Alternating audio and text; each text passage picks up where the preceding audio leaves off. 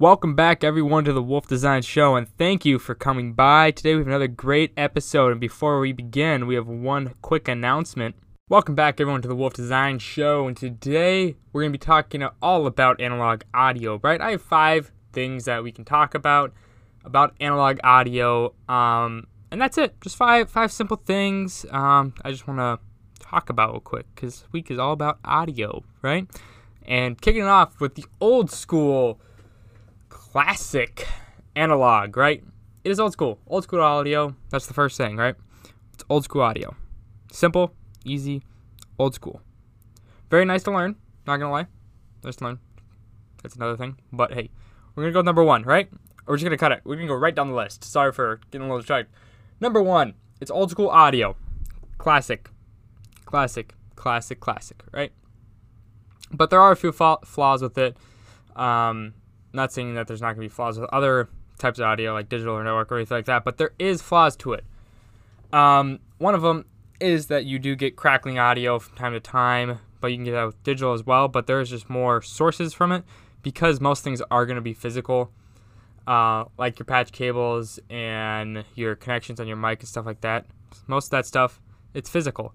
You're going to have that in digital as well, like my connections, but you don't have patch cables which can give out bad patch cables, are a pain in the butt to deal with because you don't know if it's a bad patch cable or just a bad patch.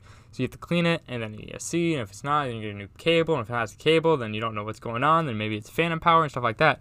So it could be very frustrating. Number three, it's very nice to learn on if you're just learning audio. Um, i I'm a big, I'm, I'm very big on learning audio through analog and digital, just because it's nice to have know both of them. But uh, I like to start out with analog. I started out with analog personally. Uh, it's very nice because it is. I think personally, it's a lot easier to wrap your head around, it, just because um, the signal flow aspect of it. It's all physical. It's all physical. It has cables, it has patches, it has inputs and outputs on the board uh, through a one-to-one cable, pretty much. So it's it's a lot easier in my mind to do it and look at it and figure out this is why this is happening. I can trace it from I can trace it from the mic to the XLR to the stage box, from the stage box to the patch bay, from the patch bay to the console. I understand that. I can get it. That that's how I learned on a physical uh, analog system. Uh, it is very like number four. It is very nice. It is easy to understand. It's very nice to understand because it's physical. That's another thing I love about it, right? But I will get this tomorrow with digital stuff. There's a lot more stuff on digital that I like. Um, I did analog for a couple years, but I've been doing more digital just because our console's digital now. We have Dante and stuff like that. But I'm gonna get that to the in the rest of the week is gonna be that. But the fifth thing is very good to learn because a lot of theaters and people still use it, especially ones that are like older ones with on a more tight budget. Just because analog is more, I want to say reliable but it's cheaper to run, if that makes any sense. Like buying patch cables is going to be cheaper than buying a network switch and Cat5 cables and rerunning your whole theater from XLR to Cat5 cables, just because it's it's it's already in place and it's going to be there and it's going it's reliable and easy to use. Yes, there's a couple downfalls like the cracking and stuff with the patch bay, but most people get over that because it is cheaper to run. Boards are usually cheaper because you have uh, the analog knobs. You don't have a digital. Maybe you don't. Maybe you do have a digital uh, mixing console, but most of them will have an analog console. And but the one thing I don't like, once again, most most analogs, I don't know. I don't know. I've never actually really looked, but MIDI. I love MIDI. I'm a big fan of MIDI. So if I can use that, I love it. Uh, I know some analog consoles have MIDI. Most of them, I don't know. I don't know. I don't want to speak out for everything because I don't know.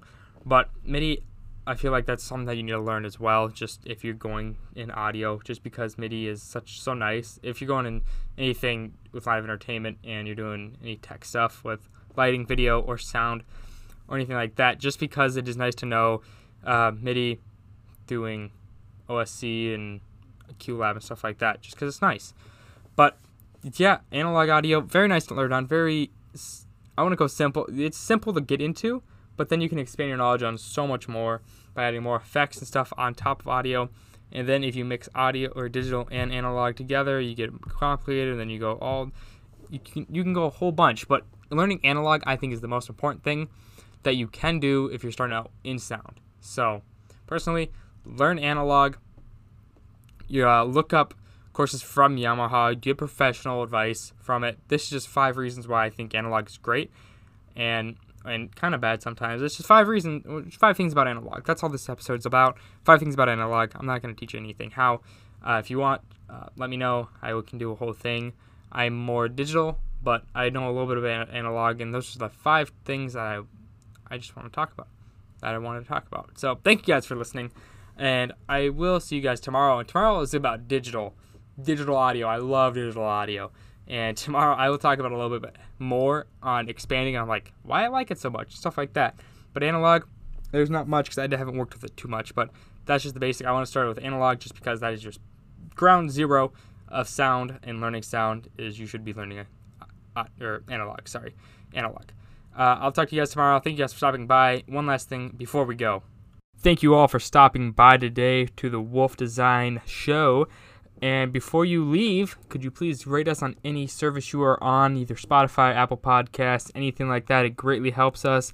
And once again, thank you guys for stopping by today. And I hope you guys have a great rest of your day, evening, morning, whatever it is. And I'll see you guys very, very soon. Thank you.